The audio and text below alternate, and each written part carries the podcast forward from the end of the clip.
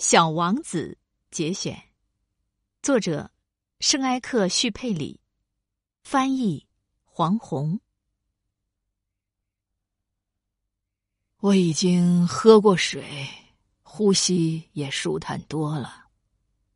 沙子在晨曦中泛着蜂蜜的色泽，这蜂蜜般的色泽也让我感到幸福。我为什么要难过？你可得履行你的诺言。小王子又坐到我身边，轻声对我说：“什么诺言？你知道的，给我的小羊画一个嘴套子。我要对我的花负责。”我从口袋里取出画稿，小王子看见了，笑着说：“你的猴面包树。”它们有点像白菜。哦，我还为自己画的猴面包树沾沾自喜呢。你的狐狸，它的耳朵有点像犄角，它们也太长了。之后，他又笑了。小家伙，你太不公正了。我过去可只会画开着肚皮和关着肚皮的巨蟒。哦，没关系的，他说：“孩子们能看明白的。”我于是用铅笔画了一个嘴套子。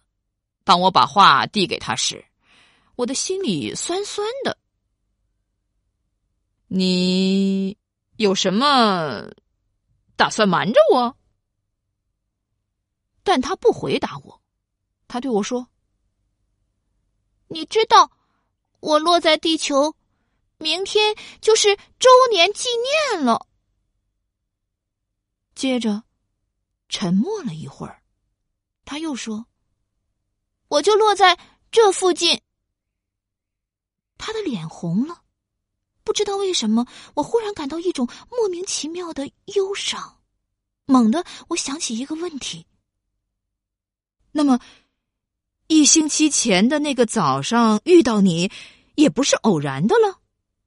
你就这样独自一人在远离人烟的地方走着，你是要回到你跌落的地点？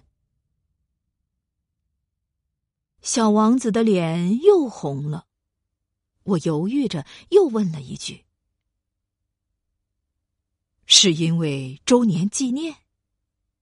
或许？”小王子又红了脸，他是从来不回答提问的，但脸红就表示是，不是吗？啊！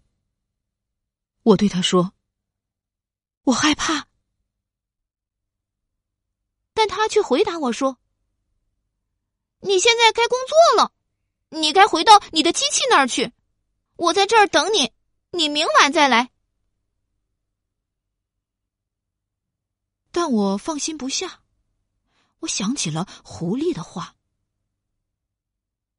如果被人驯服了，就免不了要掉眼泪。